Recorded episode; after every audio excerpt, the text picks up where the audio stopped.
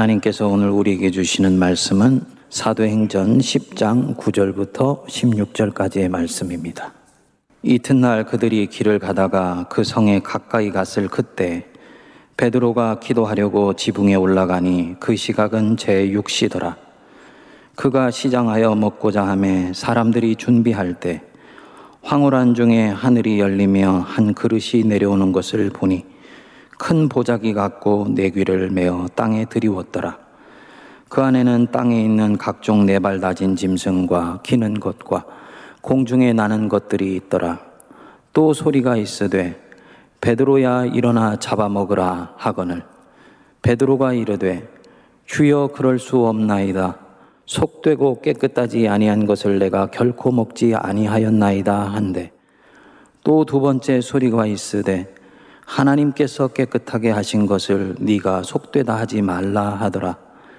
이런 일이 세 번 있은 후 그 그릇이 곧 하늘로 올려져 가니라. 아멘. 우리 성도님들 아주 아주 오래 전에 나온 영화인데 그 최민수와 최진실이 주연한 결혼 이야기라는 영화 보신 적이 있으시죠? 거기에 아주 인상적인 장면이 하나 나왔었는데요. 최진실과 최민수가 결혼을 하였는데 신혼살림을 하면서 자꾸 부딪혀 싸우게 됩니다. 남편 최민수는 치약을 짜는데 위에서부터 그냥 밑으로 짜내려가고 아내인 최진실은 밑에서부터 짜서 위로 올라가게 됩니다. 그러니까 목욕탕만 가면 이게 이슈가 돼서 서로 싸우는 것입니다. 제가 그것을 보면서 아, 저게 바로 우리 인간의 사는 모습이다. 그 스타일이죠. 어떤 사람은 위에서 짜서 편하게 쓰다가 때가 되면 밑에서 올리면 된다고 생각하는 사람이 있고 처음부터 이 치약은 밑에서부터 야무지게 짜서 깔끔하게 써야 된다고 생각하는 그런 스타일이 있습니다.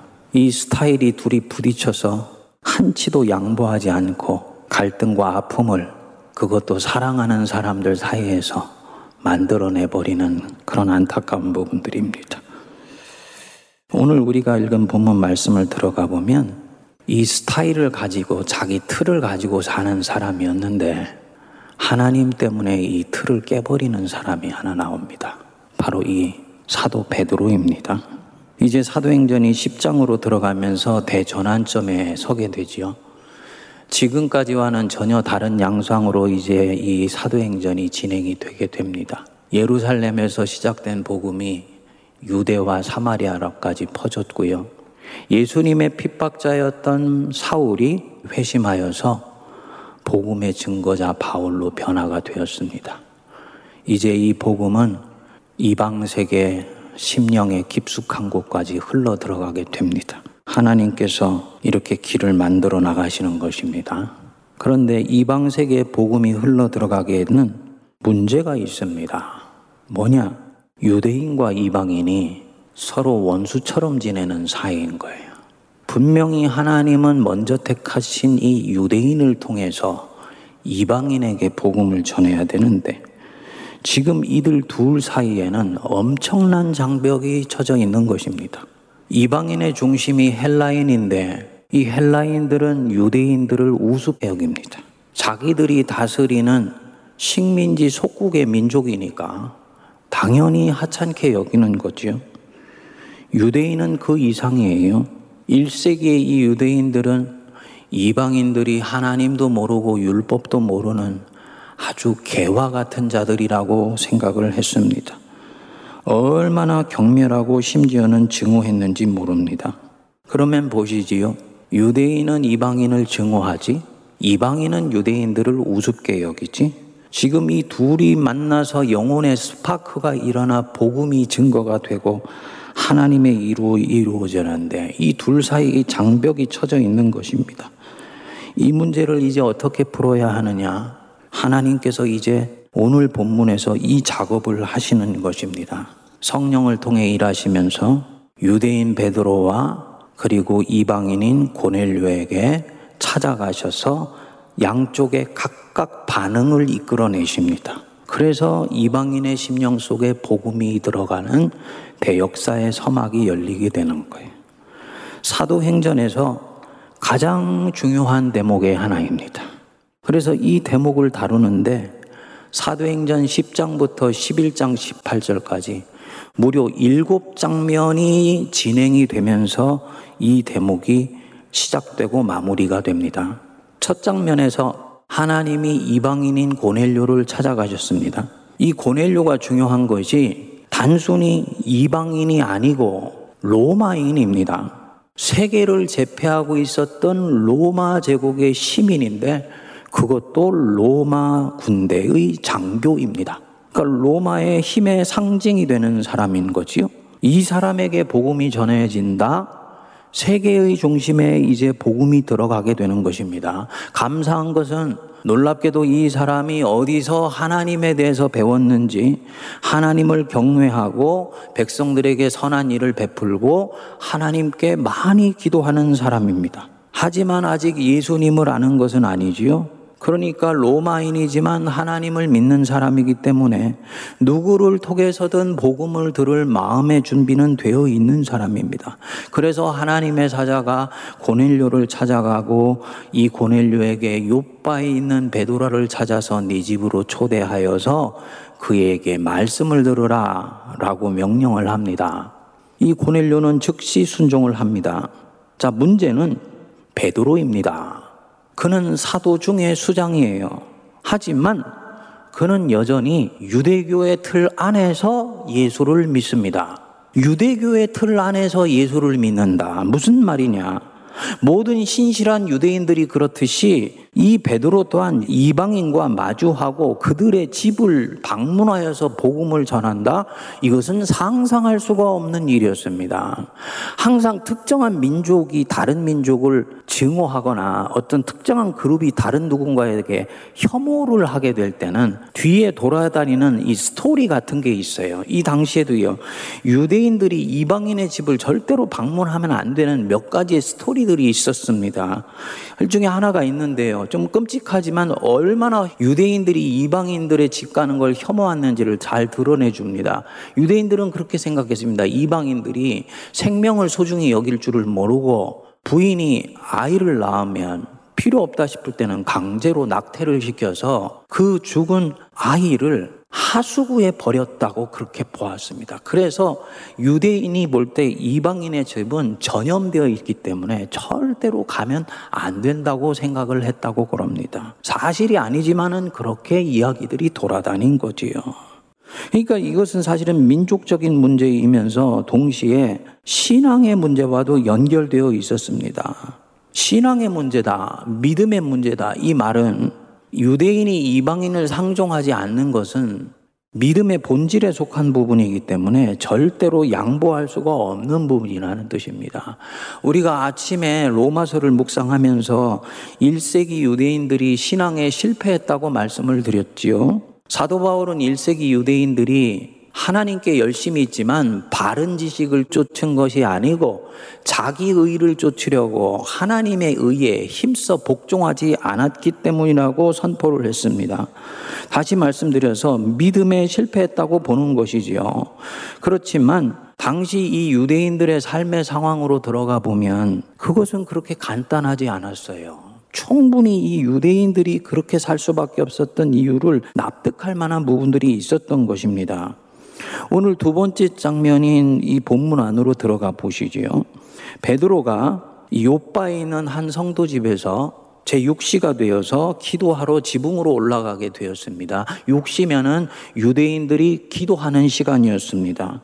황홀한 기운이 도는 가운데서 하늘에서 광주리 같은 것이 내려왔는데 그 안에 보니까 땅에 기는 온갖 짐승과 네 발 달린 것들과 그리고 공중에 나는 짐승들이 들어 있었던 거예요.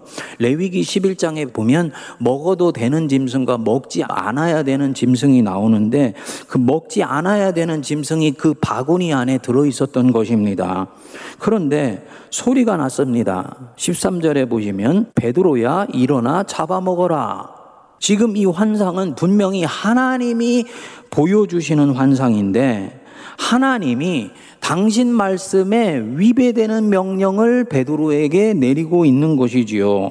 베드로가 믿음을 가지고 단호히 거부를 합니다. 14절 보십시오. 베드로가 이르되 주여 그럴 수 없나이다. 뭐라 그럽니까? 속되고 깨끗하지 아니한 것을 내가 결코 먹지 아니하였나이다. 지금 이 베드로가 그리스도인이지만 유대인으로서 얼마나 신실하게 신앙생활하고 있는 것이 보여지시지요? 정결법을 잘 지킵니다. 다른 유대인들이 그렇듯이 육시가 되면 어김없이 지붕 위에 올라가서 하나님께 기도를 해요. 때가 되면 성전으로 향합니다. 그러니까 이 베드로가 자신의 믿음으로 완강하게 거부를 하니까 두 번째 소리가 들렸었습니다. 15절 말씀입니다. 또 두 번째 소리가 있으되 하나님께서 깨끗하게 하신 것을 네가 속되다 하지 말라 하더라. 내가 깨끗하게 했는데 네가 왜 먹지 않는다고 말하냐. 하나님이 그렇게 말씀하신 거예요. 16절에 보니까 이런 일이 세 번 있은 후 그 그릇이 곧 하늘로 올려져 가니라. 무슨 말씀일까요? 하나님하고 베드로가 세 차례 씨름을 한 거예요. 하나님은 먹으라 하고 베드로는 못 먹겠다 하고 너 또 먹으라고 얘기하면 못 먹겠다고 씨름을 하고 결국은 이 광주리가 하늘로 올라간 거지요. 베드로는 아직 이 환상이 정확하게 무엇을 뜻하는 것인지 잘 몰랐습니다. 단순히 정결법은 이제 지나간 것이니 아무 것이나 먹어도 되는구나 라고 생각했을지 모르지요. 그때 고넬료가 보낸 두 사람이 찾아온 거예요. 노크를 하는데 문을 열어주고 보니 옷차림이 로마인입니다. 머뭇거렸겠지요. 머뭇거리는 베드로에게 성령께서 말씀하신 거예요. 일어나 내려가 의심하지 말고 함께 가라. 그리고는 고넬료의 집에 와서 비로소 이 베드로는 이 환상이 정결법에 속한 것일 뿐만 아니라는 것을 알게 됩니다. 28절 우리 같이 한번 읽어보겠습니다. 이르되 유대인으로서 이방인과 교제하며 가까이 하는 것이 위법인 줄은 너희도 알거니와 하나님께서 내게 지시하사 아무도 속되다 하거나 깨끗하지 않다 하지 말라 하시기로 부름을 사양하지 아니하고 왔노라. 무슨 말씀입니까? 1세기 유대인들은 이 레위기 11장에 나오는 정결법이 먹어서는 안 되는 짐승을 말하는 것뿐만이 아니고 가까이 하면 안 되는 부류의 사람들이 있다라고 해석을 했던 것입니다. 그러니까 이방인들에게 이 유대인들이 멀리 하는 것은 우리 한국 사람들이 괜히 일본 사람들 부담스러워하는 것과는 종류가 다른 거예요. 우리는 민족적인 어떤 상처가 있기 때문에 그런 것인데 이 유대인들은 민족적인 상처도 있지만 더 깊이 들어가면 하나님을 사랑하고 하나님을 경배하기 때문에 이방인을 가까이 할 수가 없는 것입니다. 하나님도 모르고 저 율법도 모르는 이방인들 가까이 했다가 악한 풍습이 우리에게 들어오게 되면은 우리 안에 조상들 때부터 지켜왔던 이 여호와 신앙이 깨져버리게 되고 무너져 내릴 수가 있다라고 생각을 한 것입니다. 당시 상황으로 보면 충분히 이해할 수 있는 거예요. 자신들이 더군다나 힘이 없는 소수자 아닙니까? 식민지 아닙니까? 조금만 정신을 놓으면 이 여호와 신앙이 언제든지 이 로마의 쾌락과 그리고 힘으로 포장되어 있는 이 종교와 문화에 잡아먹힐 수가 있는 것입니다. 진정 하나님 내가 사랑한다면 내 조상의 신앙을 지키고 싶다면 이들을 멀리하는 것이 옳다고 보는 것입니다. 랍비들이 그래서 이방인을 멀리하라고 가르친 거예요. 따라서 이 문제는 믿음의 생사가 걸린 문제로 보는 거지요. 그래서 예수님께 직접 배운 베드로까지도 한사코 정결법을 지키고 이 이방인을 멀리 하려고 했던 것입니다. 단순히 이들이 편협하기 때문이 아니었던 것입니다. 자, 이런 사람이 지금 로마인 고넬루의 집안으로 쑥 들어간 것입니다. 우리는 이 표면의 스토리만 보면은 베드로가 복음을 전하려고 이방인의 집으로 처음 갈 것이구나라고 생각할 수 있습니다만 이 사도행전의 저자인 누가가 볼 때는 이 부분은요 엄청난 일이 지금 진행되고 있는 것입니다. 뭐냐 베드로는 지금 당시 유대인으로서는 절대로 넘어서는 안 되는 선을 넘어가고 있는 것입니다. 신실한 유대인으로서는 절대로 해서는 안 되는 행동을 하고 있는 거예요. 베드로 개인으로 보면 자신의 정체성 자체를 부인하는 것입니다. 이때까지 본인을 지탱해왔던 그 신념, 자신을 자신되게 했던 통합성, 이 자체를 지금 부인하면서 고넬료 앞에 서 있는 거지요. 성도님들 오늘 우리에게 한번 적용을 해볼까요? 하나님이 내게 말씀하셨기 때문에 내가 이때까지 금쪽같이 여겨왔던 나의 통합성과 내 자신의 정체성까지도 부인하고 그 걸음을 따라간다? 이게 쉬운 일이 아닌 거지요. 지금 베드로가 그 일을 하고 있는 것입니다. 뒤에 베드로가 이방인의 집에 들어가서 그들과 함께 유했다는 소식이 예루살렘에 있는 동료들에게도 전해졌습니다. 그러니까 11장 2절에 보면 이게 마지막 일곱 번째 장면인데 11장 2절에 보면 베드로가 예루살렘에 올라갔을 때 할례자들이 비난했다 그랬어요. 네가 무할례자의 집에 들어가서 함께 먹었다라는 소문이 들린 것입니다. 그러니까 성경에 이 정도로 쓰였으면 이 베드로의 이 행동이 동료들에게 얼마나 충격적이었을지 우리가 익히 예측할 수 있는 것이죠. 하지만 베드로는 기꺼이 이렇게 하고요. 앞으로도 베드로는 이제 계속 이방인의 집을 드나들기 시작할 것입니다. 왜냐? 자기가 쌓아왔던 자기 인생보다 하나님을 더 사랑하기 때문입니다. 우리가 인생을 살아가노라면 인생의 연륜이 쌓이면 쌓일수록 점점 많은 것들이 내 안에 저장이 되지 않습니까? 살았던 삶의 기억만 저장되는 것이 아니래요. 내가 걸어왔던 걸음이 내 인생의 일부가 됩니다.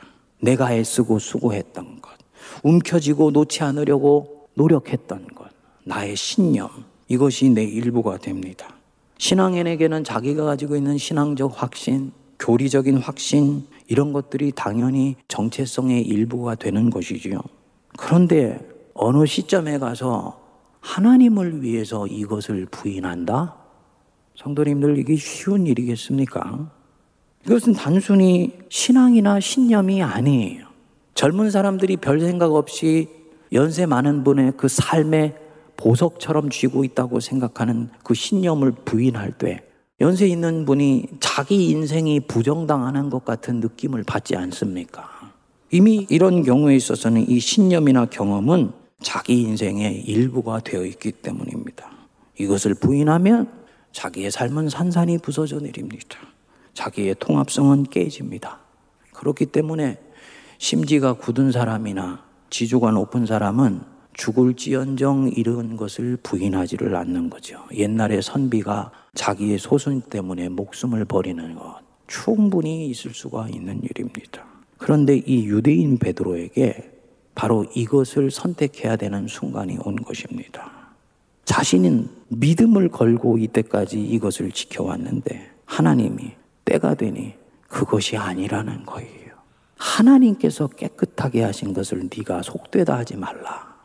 헬라어 성경을 찾아봤더니 현재 완료로 돼 있더라고요. 과거의 어느 시점부터 깨끗하고 더러운 것은 입에 들어가는 것에 의해 결정되는 것이 아니다. 예수님이 하셨던 말씀이 생각나지요. 사람이 입어서 나오는 것이 사람을 더럽게 한다. 유대인들에 있어서는 지금까지도 이어지는 이 생명의 법이라 생각했는데 과거의 어느 시점부터인가 그것은 폐하여졌던 것입니다. 저는 예수님이 죽음에서 부활하신 그때로부터라고 믿습니다. 그래서 이것을 베드로가 알게 되었을 때 자신이 이때까지 보석처럼 여겨왔던 종교적 신념, 자기 확신, 그리고 심지어는 자기의 일부가 되어 있는 자기 통합성의 한 조각도 기꺼이 내려놓고 이 이방인 영혼을 위해서 호련히 그 사람 앞에 서는 것입니다. 무엇 때문에 이렇게 할까? 베드로의 내면에 지금 무슨 일이 일어난 것일까? 성경은 정확하게 말씀하고 있지 않지만 베드로가 이날 환상을 보고 고넬료 집에 가서 새롭게 고백하는 부분이 있습니다. 34절, 35절 말씀이에요. 베드로가 입을 열어 말하되 내가 참으로 하나님은 사람의 외모를 보지 아니하시고 각 나라 중 하나님을 경외하며 의를 행하는 사람은 다 받으시는 줄 깨달았도다. 뭐 했다고요? 깨달았도다. 하나님이 어떤 하나님이신 줄 내가 새롭게 깨달았도다. 그분은 외모를 보시는 분이 아니셨다. 무슨 일이 지금 이 베드로에게 일어난 것입니까? 이날 환상 속에서 베드로가 바구니 속에서 짐승을 본 게 아니었어요. 이 환상 속에서 하나님을 새롭게 만난 것입니다. 자기가 알던 하나님과 다른 새로운 낯빛을 가진 하나님을 영광 가운데 만난 거지요. 그렇구나. 하나님께는 속된 생명이 없었구나. 그분께는 모든 생명이 다 소중하시구나. 하나님의 전혀 새로운 모습을 보게 된 거예요. 그리고 이 모습을 베드로는 이제는 이 하나님의 얼굴을 신뢰합니다. 왜냐? 돌이켜 봤더니 이게 바로 예수님이 전해주셨던 하나님의 본 모습이었던 것입니다. 그러면 이 사람이 진정으로 하나님을 사랑한다면요. 그는 이전에 가졌던 그 하나님의 상은 겸손히 이제는 내려놓게 되는 거예요. 이전에 가졌던 이 상이 쓸데없는 것이 아닙니다. 지금까지는 좋았던 것입니다. 지금까지는 나를 하나님을 아는데 선하게 이끌어 주었던 바로 그 모습이셨어요. 이제 하나님이 이 베드로를 통해서 크고 놀라운 세일을 항하는 데는 이 상은 걸림이 되는 거예요. 어떻게 해야 되겠습니까? 기꺼이 내려놓죠. 왜냐? 하나님 자신을 하나님의 이미지보다도 더 사랑하니까. 어려운 대목일 수 있습니다만 굉장히 중요한 대목입니다. 그래서 베드로는 그 하나님에 대해서 이전에 가졌던 유대교인으로서 만났던 그 하나님의 상을 내려놓을 때 거기에 수반되었던 다른 모든 확신, 신념, 가치관 다 내려놓습니다. 기꺼이 자기 부정을 합니다. 억지로가 아니고 설레임 속에서 뛰어넘어가고 스타일을 깨는 거예요. 왜냐? 하나님 자신을 더 사랑하기 때문입니다. 여기서요, 사도의 걸음과 고집센 1세기 유대인 신념꾼과 다른 지점이 나타나게 되는 것입니다. 이 베드로가 새롭게 만난 하나님 돌아가 보시면 34절에 참으로 하나님은 사람을 외모로 취하지 아니하신다. 이 번역이 우리는 그렇지 하나님 중심을 보시는 분이시지 이렇게 보시면 안 됩니다. 영어 성경이 훨씬 피부에 와닿는데요. God does not show favoritism. 하나님은 편애하시지 않는 분이다. 이 뜻입니다. 하나님은 나로서는 속상할지 모르지만 유대인 나로서는 좀 아쉬울지 모르지만 하나님은 유대인만 사랑하시는 하나님이 아니시다. 하나님은 특정 민족만 사랑하시는 분이 아니시다. 그분은 특정 그룹이나 특정 성향을 가진 사람을 특별히 편애하시는 분이 아니시다. 그분은 만민을 사랑하시는 분이시고 만민을 품으시기 원하시는 분이시다. 이게 예수님을 통해서 보여주셨던 하나님의 본 모습이에요. 성도님들, 이 부분이 교회를 다니면서 오래 주님을 만난 사람한테는요, 좀 속상할 수 있습니다. 탕자의 비유로 치면 둘째 아들인 사람은 주님의 이 모습이 할렐루야입니다. 돌아온 탕자 조금도 편애하시지 않고 사랑하시니까. 그런데요, 힘들고 어렵고 비가 오나 눈이 오나 아버지의 농토를 신실하게 지켰던 첫째 아들의 마음으로 보면요. 주님은 집 나간 둘째 아들도 똑같이 사랑하신다는 것이 왠지 불편하게 느껴지는 거예요. 여기서 이 사람이 넘어갈 수 있느냐 없느냐가 결정되는 것입니다. 이날 베드로가 이 하나님을 만나서 깨달았게 된 거지요. 참으로 하나님이 모든 사람을 사랑하시는구나. 하나님이 주인이지 내가 주인이 아니니까 이 베드로는 그 하나님의 걸음을 기꺼이 따라갑니다. 그래서 이때까지 가졌던 자기 동족이 가지고 있는 믿음이라고 생각했던 모든 확신, 신념, 소중히 품어왔던 것들을 배설물로 여기면서 한 분 하나님이 이끄시는 걸음에 순종해서 마침내 이 고넬료의 집 안으로 자기 존재를 쑥 밀어넣는 것입니다. 버렸다 생각했지요. 근데 버린 게 아니에요. 더 온전하고 고상한 것을 갖게 된 것입니다. 내가 더 온전하고 고상한 것을 갖게 되면요. 내가 알지 못했던 하나님의 새로운 낯빛을 내가 보게 되면 이전에 만났던 그 하나님, 귀하고 놀라운 모습이지만 기꺼이 내려놓을 수 있어요. 아, 그것 또한 몽학 선생이었구나. 라는 것을 알게 되는 것입니다. 이 대목을 묵상하면서 의문이 있었습니다. 사도행전에 보면 성령님이 주인공이 되셔서 지금 이 사건을 주도해 가세요.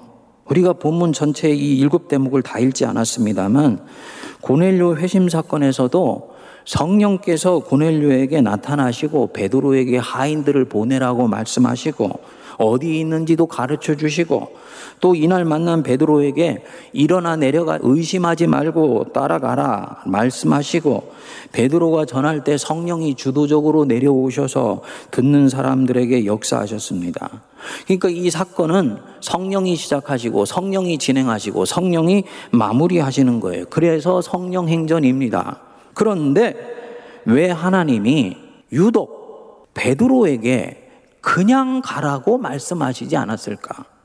너 얼마 오면 사람들 둘이 올 것이다. 아무 소리 하지 말고 그들 따라가서 그 주인에게 복음 전해라. 라고 명령하시면 될 것인데 왜 그렇게 하시지 않냐는 거예요.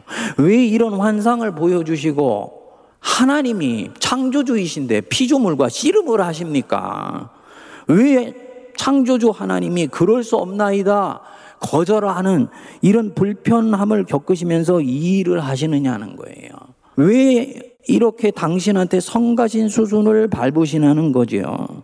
지금 하나님이 베드로에게 무엇인가를 하시고 있는 것입니다.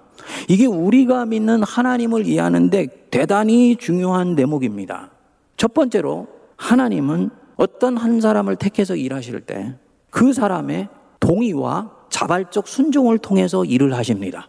지금 그 일을 하시는 거예요. 그렇게 하시기 위해서 하나님이 지금 이 베드로를 회심시키시고 있습니다. 고넬료라는 이방인 하나를 회심시키기 위해서 이 사람뿐만 아니라 그에게 복음을 전하는 사람의 심령을 회심시키시려고 지금 이 작업을 하는 거예요. 아, 베드로에게 무슨 회심이 필요한데 이미 그리스도인인데 라고 생각할 수 있습니다만 여기에 우리가 주의할 대목이 있습니다. 그는 이 환상을 보고 하나님을 새롭게 만날 때까지 유대인 크리스찬입니다. 유대인 크리스찬이에요. 그리스도인이 돼 유대인이라는 민족적 편견, 문화, 습관에 갇혀서 그리스도교를 믿습니다. 본인은 이것을 믿음이라고 생각하지만 이것은 문화였던 거예요. 돌이켜 보면 우리가 여태까지 믿음의 여정을 걸어오면서 특정한 어느 시점에 아 그때는 그게 믿음인 줄 알았는데 지나고 보니까 그거는 문화였네. 라고 생각되는 부분들이 있지요. 예를 들어서 우리가 지금 교회 안에서 대예배 때 누구도 의식하지 않고 자연스럽게 찬송가와 복음성가를 함께 부르지 않습니까? 처음에 복음성가가 대예배 안에 들어올 때 얼마나 논쟁이 많았는지 모릅니다. 믿음의 영역이라고 생각을 했습니다. 청년들이 기타를 치면서 하나님 찬양하고 드럼으로 하나님 찬양하는데 얼마나 그 부분들이 불경스러운 것이라고 생각을 했었습니까? 돌이켜 보니까 그것은 다 문화였었어요. 우리가 믿음이라고 생각하지만 사실은 문화인 것이 우리 안에도 여전히 구석구석에 많이 있는 거예요. 이 부분들이 우리 안에서 분별하기 힘듭니다만 하나님이 지금 어디서 당신의 백성을 구원하시기 원하시는가를 신실하게 물을 때 이 답은 우리에게 명료하게 나타나는 것입니다. 베드로도 이 환상을 통해서 깨어지기 전까지는 자기는 믿음으로 이 일을 한다고 생각을 했습니다. 근데 아니었던 거예요. 이거는 문화였던 거예요. 유대인 크리찬의 틀 안에서 갇혀 있었습니다. 그런데 하나님을 새롭게 만나고 나서 비로소 유대인뿐만 아니고 이방인까지도 진정으로 사랑할 수 있는 그리스도인이 된 것입니다. 만민을 위한 그리스도인이 된 거죠. 유대인 크리스찬이 만민을 위한 그리스도인이 된 거예요. 비로소 이 베드로가 만민을 위한 사도가 된 것입니다. 이게 회심이 아니면 무엇이겠습니까? 성도님들, 그리스도인은 한 번 회심하고 끝나는 것 아닙니다. 하나님 앞에 갈 때까지 그는 계속 회심하면서 주님께로 나아가게 됩니다. 지구에서 달까지 로켓을 쏠 때 로켓 한 번 쏘고 끝나는 것이 아니고 반복해서 새로운 로켓을 추진시키고 이전 것들은 버려가면서 달 가까이로 가는 것과 마찬가지입니다. 이 사건을 찬찬히 묵상해 보면 오늘 우리에게 많은 부분들을 얘기해 줍니다. 내가 가지고 있는 틀, 내 전제, 내 스타일, 치약을 밑으로부터 짤 것인가, 위로부터 짤 것인가. 어떤 사람에게서는 그것은 별것 아닌 것일지 모르지만 어떤 사람에게 있어서는 그것은 자기의 고유한 스타일이기 때문에 내려놓을 수 없는 거예요.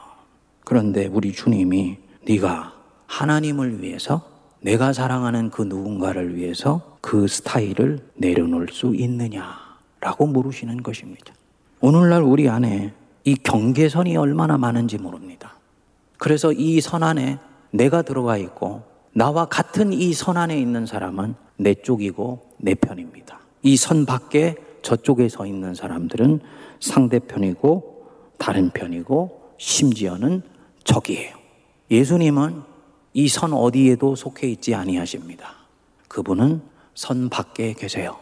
우리는 계속 선을 만들어 놓습니다. 이것을 일컬어서 우리가 진영 논리라고 얘기를 하는 것입니다. 처음에는 이념이 진영 논리의 핵심이었습니다. 그러더니 문화로 확장되고요. 세대 간으로 확장되고요. 이제는요, 남자와 여자 사이에도 진영이 생긴 것 아십니까? 2대 남, 2대 녀. 20대 남자와 20대 여자가 서로 바라보는 것이 다르다. 우리 주님이 우리 가운데 오셔서 이렇게 중간에 막힌 담, 우리가 그어놓은 선, 허물어뜨리시고 그리스도 안에서 하나 되기를 원하십니다. 그리고 우리를 주님의 사람들로 쓰시기를 원하시는 거예요. 사도 바울이 이 예수님이 어떤 분이신지를 정확하게 말씀하셨어요. 그는 우리의 화평이신지라 둘로 하나를 만드사 원수된 것 곧 중간에 막힌 담을 자기 육체로 허시고 15절에 자기 안에서 한 세 사람을 지어 화평하게 하셨다. 선을 넘어갈 수 있는 새 사람 되는 은혜가 임할 수 있게 되기를 기도합니다. 누군가를 위해서 내가 가진 틀을 깰 수 있는 새로운 믿음이 우리에게 임할 수 있게 되기를 바랍니다. 그래서 베드로가 고백했던 것처럼 하나님께서 내게 지시하사 아무도 속되다거나 깨끗하지 않다 하지 말라 하시고로 부름을 사양하지 아니하고 왔노라. 부름을 사양하지 아니하고 왔노라. 바로 이 베드로의 고백과 결단이 우리의 것이 되기를 주님의 이름으로 축원드립니다. 기도하겠습니다. 거룩하신 하나님 아버지 은혜를 감사합니다. 나뉘며 쪼개고 갈라지고 선을 그어 선 내 쪽에 있는 사람과 내 선 저쪽에 있는 사람을 구분하는 세상 한복판에 우리를 예수 그리스도의 사람으로 불러 주심을 감사합니다. 베드로처럼 한 번도 가보지 않았던 믿음의 걸음을 기꺼이 선택할 수 있게 하시고 인생 고넬로의 집안에 내 존재를 쑥 밀어넣고 하나님과 함께 새로운 여행을 할 수 있는 믿음의 결단을 허락하여 주옵소서. 하나님을 마음을 다하고 정성을 다하며 뜻을 다해 사랑할 때 이 걸음은 가능한 줄 믿사오니 하나님 외에는 다른 어떤 것도 우리 영혼을 장악하지 못하게 하여 주옵소서. 예수님 이름으로 기도하옵나이다. 아멘.